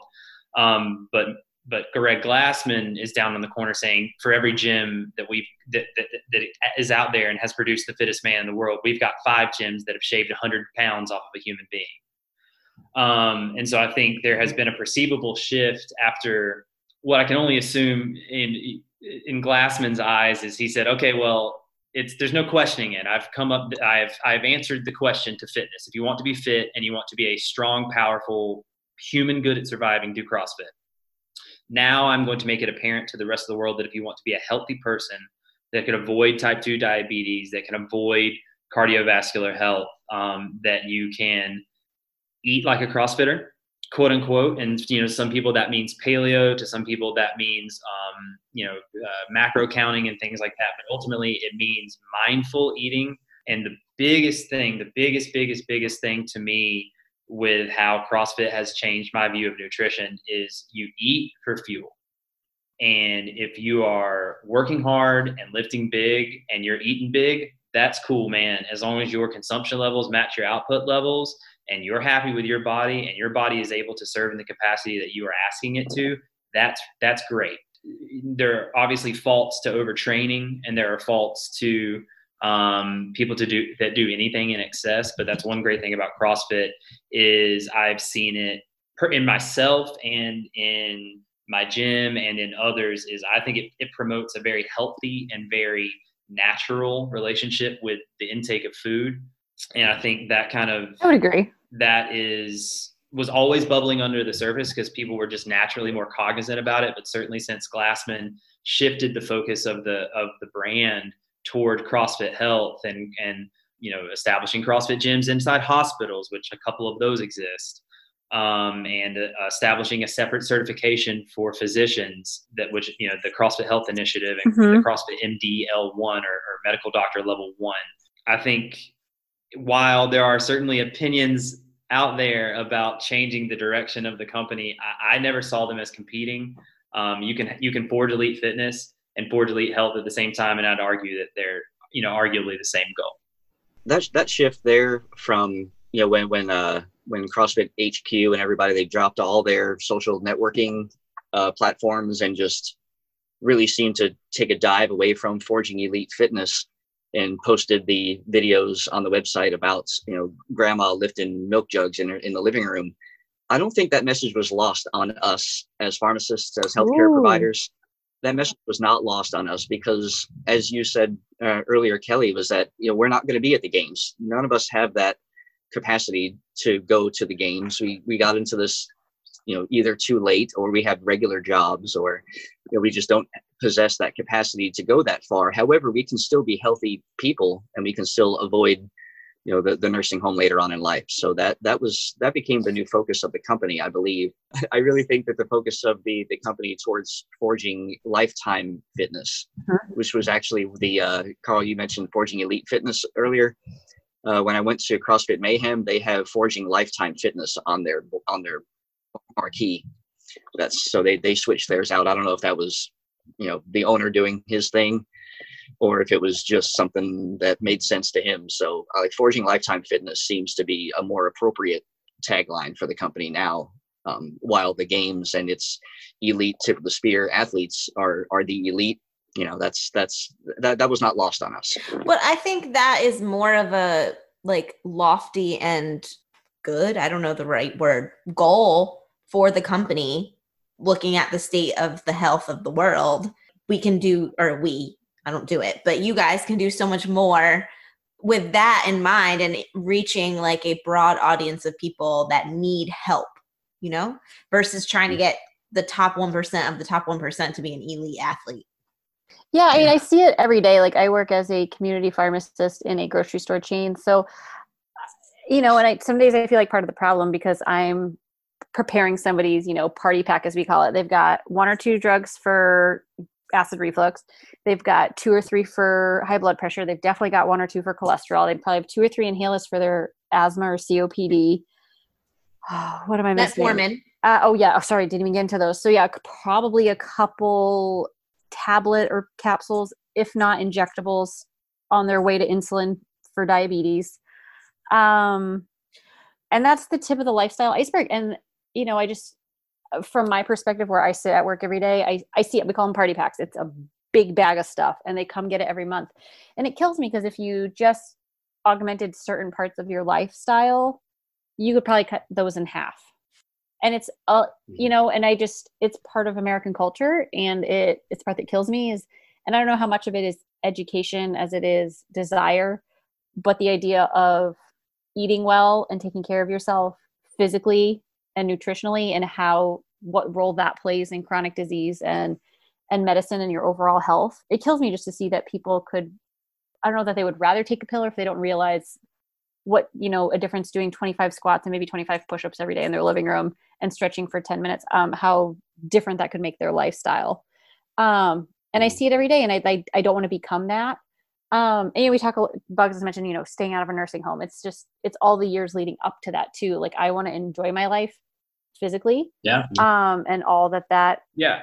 all that potential um, and i don't want to spend it sitting around taking pills that you know and we're as healthcare professionals we understand that's not step one. You're taking fixing your lifestyle is step one. And if that doesn't work then maybe you add on various medications to help but it never replaces that step one of taking care of yourself and that, but a lot of people underestimate it and really overlook what impact that can have Yeah, and when you um look in the shopping carts of the people getting the party Whoa. pack, that kills Yeah. me.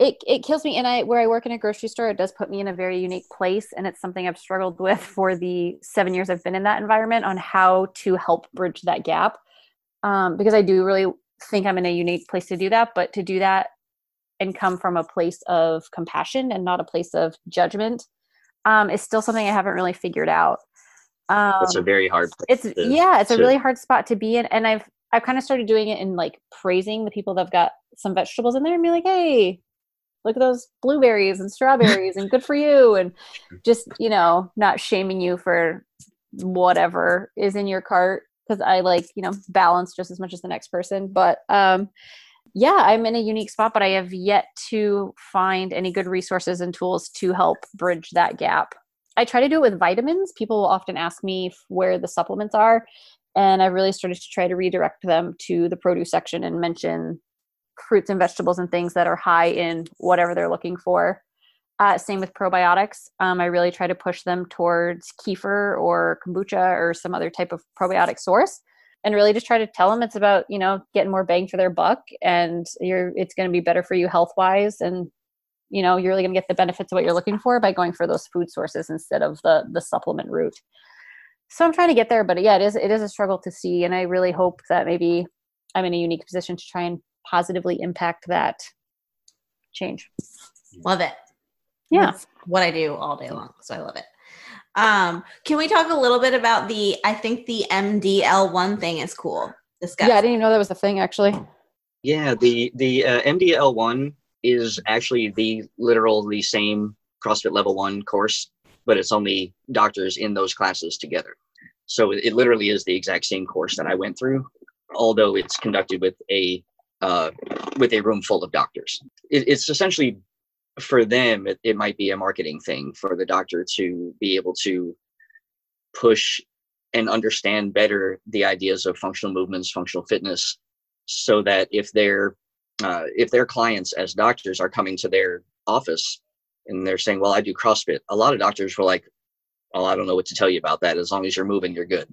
Now they have a full, broad understanding of the methodology of CrossFit, and at the same time, they're using that to uh, sort of meld the the focus of the company towards being a fitness and and lifetime health company.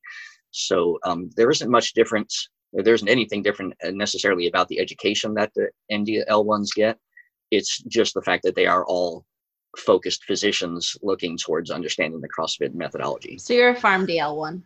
Awesome. Okay, so should we transition over into the recent controversy surrounding CrossFit to kind of like wrap up our conversation? I feel like you have a Um, lot of feelings about this, Carl. I think we could talk about community real quick first, if Oh, we could. sure. Um, I, th- Yeah, that's I thought we let's, talked let's about community. the ties that bind. All right. Huh?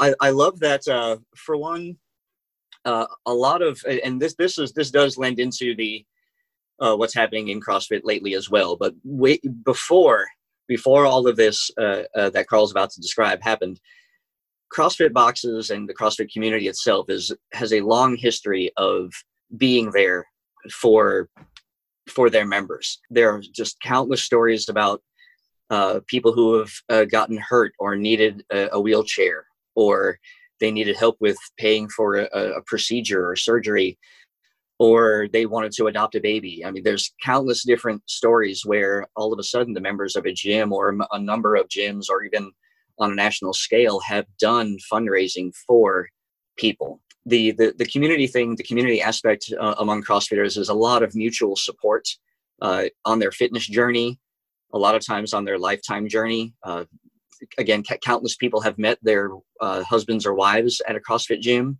just because they shared that uh, mutual support and passion for something.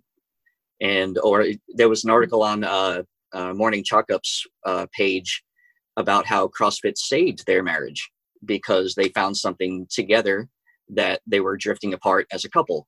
So the the community aspects of of CrossFit are immeasurable. I used to do the fundraising for St. Jude with the fraternity through remember the the bowling events at Grand Council. I've been in touch with Talking Elite Fitness and Morning Chalk Up because we're doing that at our gym for St. Jude. We're going to do Clean Up Cancer. Max Power Clean is your donation. So, uh, and talking to Jason Khalipa, his daughter had leukemia, I believe.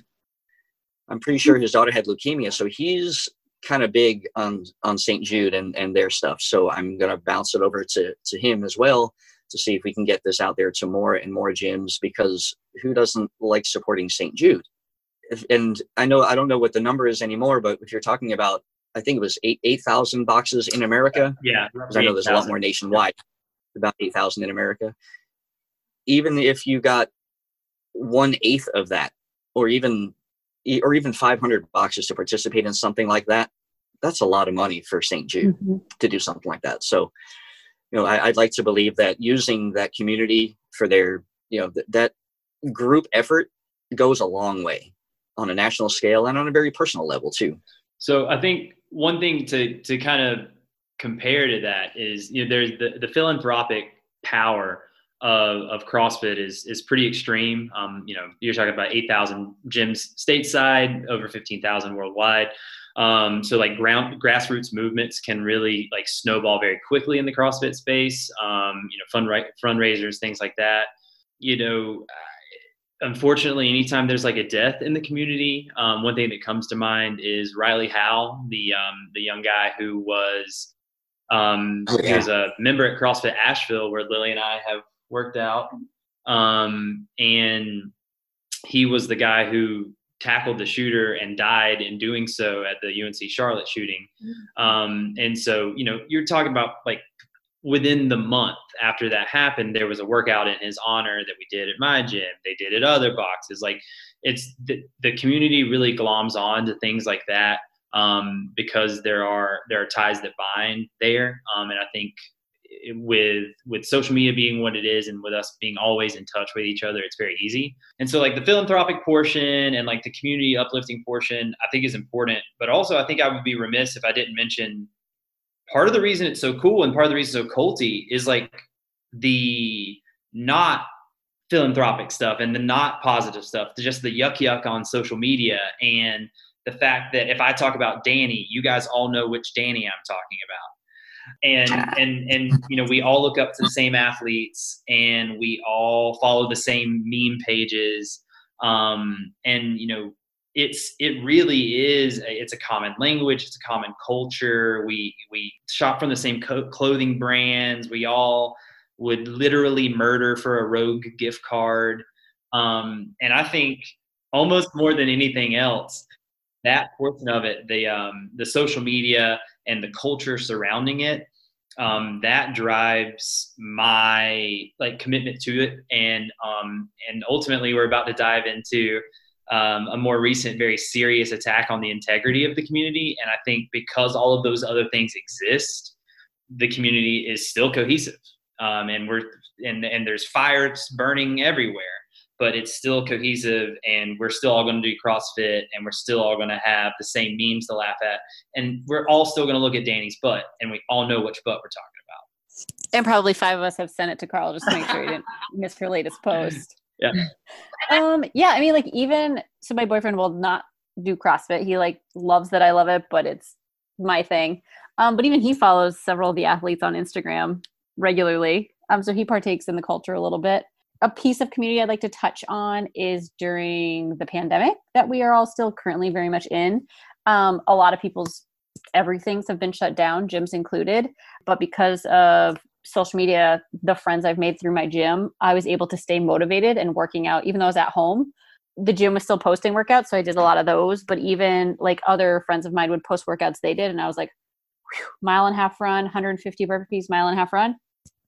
Amanda did it. I'm going to do it. So you know there was that piece of it too that because i had such a strong foundation of working out and in a community even though we were all working out separately there were still zoom classes and stuff but that kind of helped keep me motivated. I'd watch some of the fitness documentaries that exist out there about some of the various elite performance either invitationals or the games themselves um, and those help keep me motivated as well and like you know I, if i only went to Globo gym there there isn't that sense of culture and community that I would have had otherwise to help keep me motivated, even though I was just at home by myself. Yeah, I really latch on to what both Kelly and Carl said about culture at different gyms. So every box you go into is going to be a little bit different, but everyone is there for the same common goal and generally have like a pretty overarching like CrossFit culture and sense of community.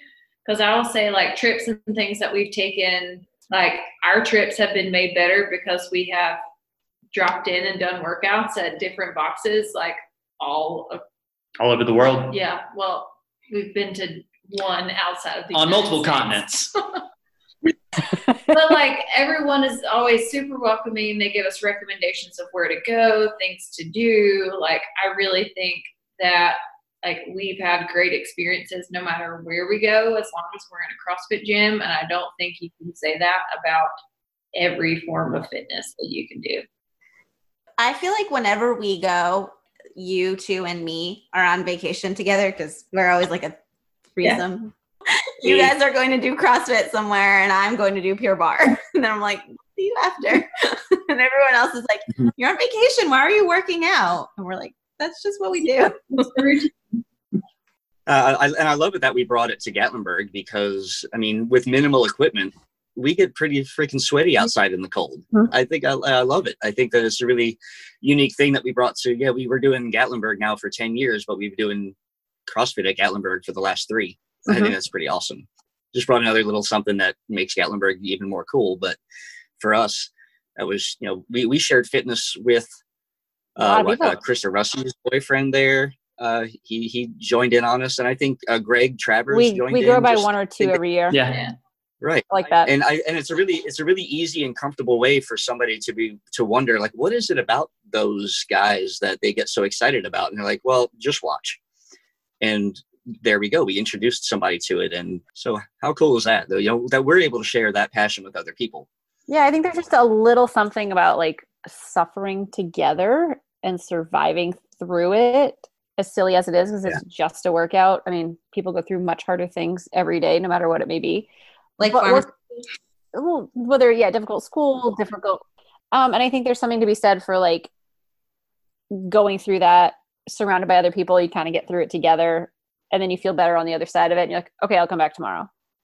And like you know, Mm. before the start of every workout, like because we time it, so like the buzzer goes off, three, two, one, beep, and you start. Before a lot of workouts, I'm like, I don't know how this is gonna go because I'm nervous because it's gonna be hard. Like I've been doing this for six and a half years, and I still probably at least once a week, I'm like, I, I don't know about this. Um, and then I do it, and I'm like, hey, you did it, you know, and it went better or worse than I thought, but I survived, and I'm better for it. And you know, it's that kind of life's on the edge of your comfort zone and and growing aspect to it. and, and ear- early on when Car- when Carl and I realized that we did CrossFit together, uh, the very next open that we did, uh, opposite way of Carl, Carl was looking to improve improve a body shape. I had I was always slim and skinny and had nothing about me. I you know I was always that guy that got pushed around at the bar, going to get to the bar to get a drink, and I'm just getting bounced everywhere. I had no no body mass at all, so I was going in that opposite direction as Carl watching the two of us become very very similar in our in our fitness ability i think in last year's open we were we we checked it out we were off by one rep Yeah. We, for the entire for the entire open one rep That's wild. how, how similar Yep. we've become so uh, well, being able to watch each other in, in in that journey too has been fun because yeah we're all lightly jabbing each other for it but it's all just to make each other better i think. I was just gonna say, like, what? So, what is happening in the CrossFit world these Yeah. days? It has imploded. Ooh, yeah. So, I mean, bas- uh, uh, and and there are a lot of opinions about it, and it is very much in flux. Um, we're, we're in a bit of a a bit of a Sounds like America. yeah, well, fair, but we're in a bit of a you know a lull right now. But it's it's truly still in flux, um, and so this could be very outdated depending on who hears this and when. But um, you know, basically, the long and short of it is Greg Glassman is has always been a bit of a, a maverick on social media and will say and do as he pleases, um, including uh, extricating his business from social media for about a year. But filter no yeah, filter a little while back, um, he a couple things happened in quick succession. Basically, he got into a uh, email dispute with a with a box owner who is herself is very uh, outspoken, very opinionated as well, and and sent him a strongly worded email, and he responded with uh, an even more strongly worded email and and said that she he felt that she had become evil or that she was delusional. Um, and it was just absolutely not any way at all to treat someone who is effectively your customer who's been a been a, a an avatar for your brand for some time. Um, and then so that wasn't great and that wasn't a good look um, no matter who you are. I mean you you saw that this was how greg treated a, a customer of his effectively. Um, When was this? This was a while ago. this was two Saturdays ago. Like basically, it, it Oh. hit on like a Friday or Saturday, um, and Okay. then like the next day, just about, um, it it came out that so Greg has some like borderline conspiracy theory beliefs regarding COVID, um, and has always cast aspersions on like what like the consensus about public health is because his whole thing is he doesn't believe in consensus. He think it's he thinks it it can be damaging and that consensus is oftentimes anything but that. And so surrounding some tweet uh, about public closures or COVID or, or basically um, on the day that George Floyd was murdered um, in Minneapolis, uh, some you know municipality tweeted, "Hey, we're going to be enforcing a curfew. That like this event can't happen because of um, protesting surrounding the murder of George Floyd." And Glassman, for reasons that no one will ever know, tweeted something to the effect of "This is Floyd 19," which said something about being a, a crisis. Yeah. So he was basically. Um, it, it seemed pretty clear that the indication was he was claiming that the the murder of George Floyd and surrounding protests were either a non-issue at best or at worst like uh, some sort of coordinated effort for the municipal government to keep its boot on American freedom. He's he's pretty radically libertarian, and he would admit that himself. That's not like my interpretation. So, so I thought it was on an art like some public health article discussing how COVID nineteen has more adversely impact, impacted the Black community, as you know, data shows multiple health disparities do. I thought that's what it was on. Not that it matters; it's still like wildly inappropriate, but you know, where we've talked about his passion for public health, like I thought that's what it was on. I believe that makes a lot of sense. and it was it, it's it was really more of the idea that it was one of those multi-level I, I don't even want to use the word joke but it was one of those multi-level references that you had to get where he came from here to understand here to where he got here to where he says it's Floyd 19 like you really had to understand everything else and that was lost on a lot of people to where they took it as to be a very you know, racially motivated comment. And Yeah. I'll let you go back to that. It says racism is a public health issue, okay. And he said it's Floyd 19. Right. So That's okay. Yeah, and so I, I think, and you know, again, I, I am sensitive to that people have different opinions. You know, personally, uh, I would not entertain an argument against racism not being a, a public health issue.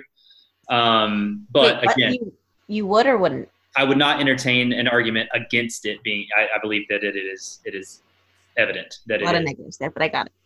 anyway um, so like bug said it was, it was kind of multi-level it was kind of something that you know could have been maybe even ignored because it was just like whatever greg firing off. And he's got a long history of just firing off.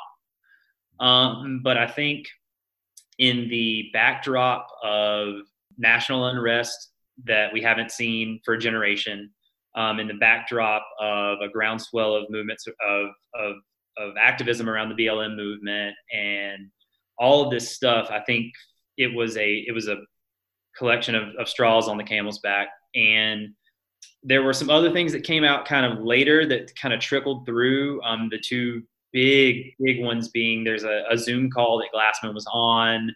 Um, where he said in no uncertain terms, and this is the Zoom call that was obtained by BuzzFeed, um, which I, I would identify as when it really broke through to the mainstream. Um, he said that he did not think George Floyd was a hero of any kind. He would not be mourned by anyone at CrossFit. You know, again, obviously, we get into the realm of personal opinion, but it was not representative of the beliefs of, of a lot of the community. And so at that point, things started to, to deteriorate rather rapidly. Um, there were prominent athletes, prominent gym owners. Uh, Jason Khalipa, who we all have a great deal of respect for, um, he his organization NC Fit and his affiliate CrossFit NorCal or NorCal CrossFit, they disaffiliated. Um, and a lot of other uh, longtime players in the CrossFit space distanced themselves. They released statements saying they expected more. Um, and the responses have really run the gamut. Um, I can, you know, speak to our experience at CrossFit Altius, which is actually no longer CrossFit Altius. Um, it's CrossFit, uh, excuse me, it's Altius Fitness and Nutrition my gym owners have decided to disaffiliate. You know, ultimately, it's not an endorsement of any one kind, you know, any one stance on BLM or anything like that. And, and, and, you know, certainly they have stances on those things and they've made them known. But I think a lot of people were waking up to the reality that because of the nature of the, the hegemonic nature of Glassman being the sole proprietor of CrossFit, um, if you owned a business that carried the name CrossFit, for better or for worse, the good standing of that name depended upon the actions of Glassman. And, you know, I don't care who you are, Glassman has always been erratic and he has always been a bit of a liability in that regard. And I think now you are seeing people step away from the from from him. Um, and so that ultimately led to Glassman um, no longer being able to lead the company effectively. He stepped down as CEO and res- and retired. Of note, he had stepped down as CEO before. Um, someone else was technically the CEO of CrossFit for a little while, um, and it's only he's actually only been recently back in that role. Unfortunately, the difference this time is I think people are um, unwilling to accept that as a uh, solution. He is still the sole proprietor of CrossFit, so any dollar p- paid to CrossFit is a dollar ultimately paid to Greg Glassman. Um, you know, personally, that's where I I find it uh, very difficult to get around that. Um, if I you know my disagreements with him are so are so fundamental that it's that it's tough to separate um, support for the brand from support for the man and I understand that those things certainly can be separated. So, but again, setting that aside, that's that's where we are now. So I don't know. I know. I think CrossFit Clash is still affiliated, and where is CrossFit Bangor? Yeah, we kind of took the. I'd say probably the two popular stances right now is one is disaffiliating um, and becoming a you know fitness, functional fitness, whatever your title is. Um, we took not we because I had no personal partake in this, but our gym owners took the a different stance, which is I'm reading it from their statement that he doesn't represent us as a gym. And while we have the name CrossFit, um, we've always done things our own way. Our way is supporting, uplifting, in a judgment and judgment free with a come as you are environment. Basically saying that um, his actions don't represent our community values, and he's just one man. He doesn't represent the community at large. So we've still have the name CrossFit, but like obviously condone that one man's actions um, and that he doesn't represent us. So we've taken our my gym has taken that stance, and we are still a official CrossFit affiliated gym at this time. Sure, and, and even if there and I, uh, obviously there are changes being made at uh, CrossFit HQ. Um, even if there is going to become a point where Greg is no longer a sole owner or even a very minority stake owner, uh, those things are just going to take time. It's not like you can reincorporate a business overnight. So my gym owner is is waiting that out as well to see. Um, there there were so many benefits from having been a part of that name for very long uh, that quick quick to judge and uh, you know ha- having having grace with with forgiveness kind of goes both ways. Now, granted, you know he, he is uh, speaking about Greg Glassman. He's got a long track record of saying the wrong thing for a long time, so forgiveness doesn't necessarily mean you'll let the person do it again. It means forgive the person, but you move on and you're able to be, you know, free to know that you're doing the right thing. And you're, you, you know, even if you forgive a loved one, you, you forgive them, but you don't let them continue to do the same thing to you. I think that's where a lot of people stand on that. And so my gym owner went that route too. We're sticking with the name CrossFit uh, while this all plays out. Yeah. So what is that? How does that look for your gym that's no longer a CrossFit gym? Yeah. Um, so ultimately, the nuts and bolts of it are, um, you know, CrossFit was always an affiliate model. So you paid CrossFit annually a, a certain sum of money, and you got to use their name. Um, so that was good for marketing. Uh, was good for search engine optimization or SEO. Um, and famously, it was good because you were on the maps.crossfit.com, which is a website that you should all go to and find the CrossFit gym nearest you. Um, but maps.crossfit.com is is where every affiliate lives. And as of yesterday, um, Altius is is no may no longer be found on on maps.crossfit.com. You know, like Lily mentioned, you know, I, I've myself I've been to between 30 and 40 boxes now. When we travel, like the after we determine accommodations, the next thing I do is I look at the CrossFit map and I find the and I find the affiliates. So that was that was a big thing that's not there anymore if you're no longer an affiliate. Ultimately, and there's some legal stuff as well. You know, CrossFit, being a very litigious company, has also been very, very good about protecting their affiliates. Um, if someone brought a spurious claim against you in court, um, you know, maybe they, they, went to your gym, they got rhabdo, um, and they brought a claim against you and said that was your fault somehow um, famously they would send their legal SWAT team to help you because CrossFit had a vested interest in making sure that their affiliates were not, you know, overwhelmed by well-funded spurious claims. So that th- those benefits are gone as as a as a uh, no longer an official CrossFit affiliate. Um, but ultimately, and you know, again, this is all in flux, and and and as time passes, this may prove to be foolish or, or naive, but ultimately everything's the same otherwise. The community is still the same. We're still going to look at the same memes and get the and do the same workouts. Um, we I don't really know how I don't know if there will be another um, organization that rises from the ashes to try to like step in. I'm I'm torn as to whether that could even if that would even be positive. I think ultimately when when the founder of a movement does his absolute best to cannibalize that movement and here we are like pretty well into it and it's fine question mark? Like all of all of us are still going to be doing this. I'm going to be doing this until i can literally no longer do this. Um, and i think that's pretty much how all of us feel so i think that's the truest testament to the strength and the integrity of the methodology um, to say nothing about the strength or integrity of the brand you know brand be damned um, it, I think that, that, it seems pretty resilient at this point. Um, it sucks right now, and we're going through some difficult times, but that's kind of what it looks like to me. Um, and that's you know check back in for sure because I mean who knows we, things have changed. We got it. We got a new CEO now. The CrossFit Games just got postponed. Um, about half of the top athletes are refusing to go. So who knows? Mm-hmm. Check back in August. Okay. Yeah, it's it's kind of interesting because like Carl, you use that map like when you travel because you like to check into other gyms. Because of my foundation with CrossFit and the workouts I have, I just kind of have a list of like hotel workouts in my back pocket. And I don't tend to go to other gyms when I travel, but I'll do 100 burpees in my hotel room because that's a good workout for me. I don't need any equipment. I don't need a lot of space, and it's fitness I can do when I travel. So it's kind of funny that we come from the same methodology and background and we utilize it when we travel, but we do it in very different ways, which I think is really interesting. Now, kind of speaks to the diversity and ability. Now, Kelly, of the whole overarching. Does process. that does that have anything to do with the fact that the one time I personally saw you drop into a different box, your partner did end up bleeding out on the floor? Unrelated. Okay. The only time I've ever dropped in was with you. Oh, really? I don't think I've and because you made me do it at six a.m. Where were where we were at a wedding? DC. No, we're at DC. That was D, that was DC. That was uh, Grand Council DC. DC. Yeah, um, that I think is the only. When were we last together? I feel like we did another one. Oh, um, Savannah.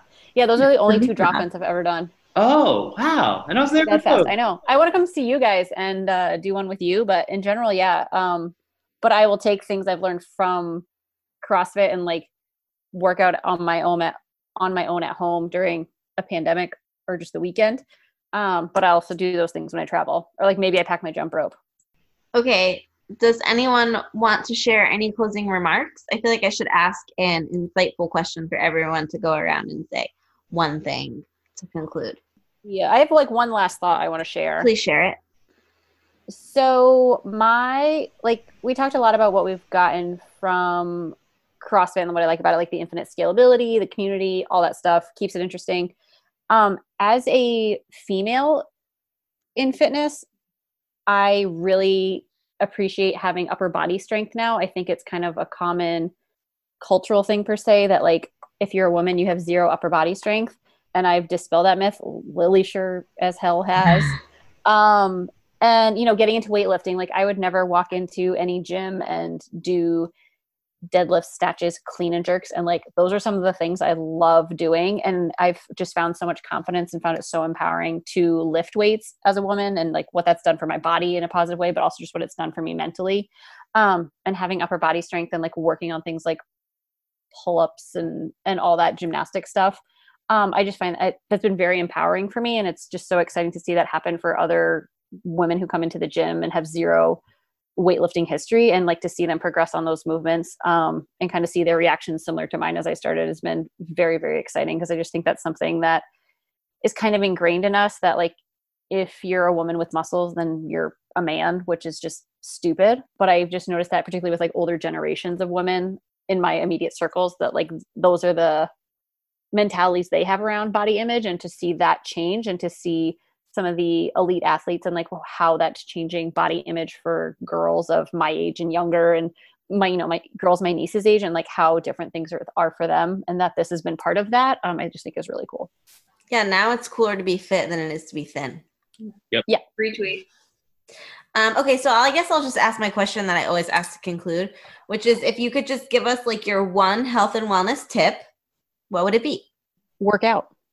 Okay. Find find a system of working out that you like, whatever that might be. Because if like you, I love CrossFit, but my boyfriend hates CrossFit. If you told me I had to go to spin class and that was the only way for me to be healthy, I'd hate it. I just don't like biking. I don't like it when we do it at my gym. I don't like it doing it outside. I've just always hated it. So find a type of fitness for you that you enjoy and that you like, um, and that will pay off physically and mentally as well. My tip would be to get some skin in the game. Um, and something that we didn't necessarily touch on is the like financial component of CrossFit. Like it ain't cheap. Mhm. Um, we're all, you know, very lucky to be where we are in life generally. Um, and so like we didn't have to focus on that, but ultimately it is, it, it is a financial investment.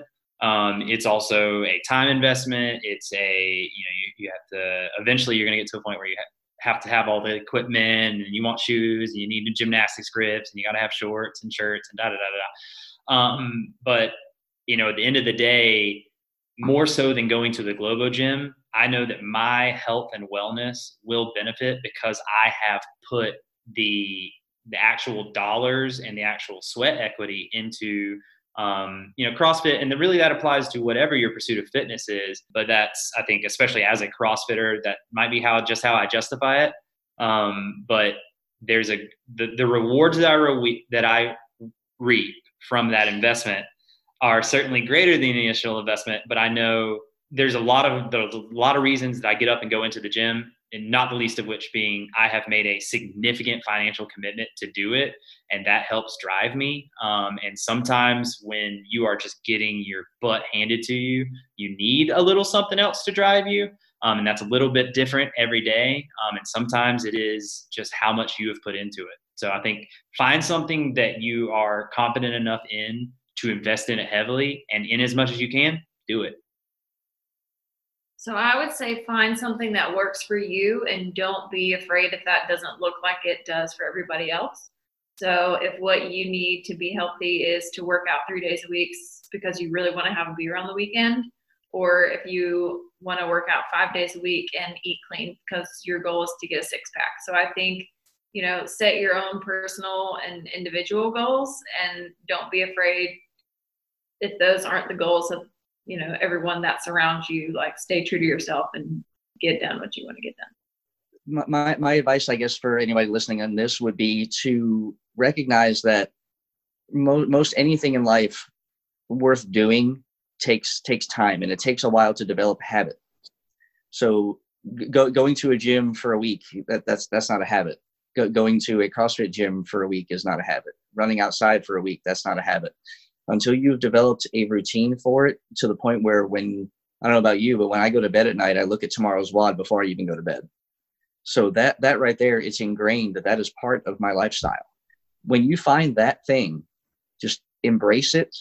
As long as you're being active, you you embrace it, and it it will become part of you, and you will find other like-minded people that feel the same way about you, and it's very likely to influence other people that may not see that themselves, but they see what it's done for you, and maybe that's their maybe that's their encouragement to also you know, want to be that happy.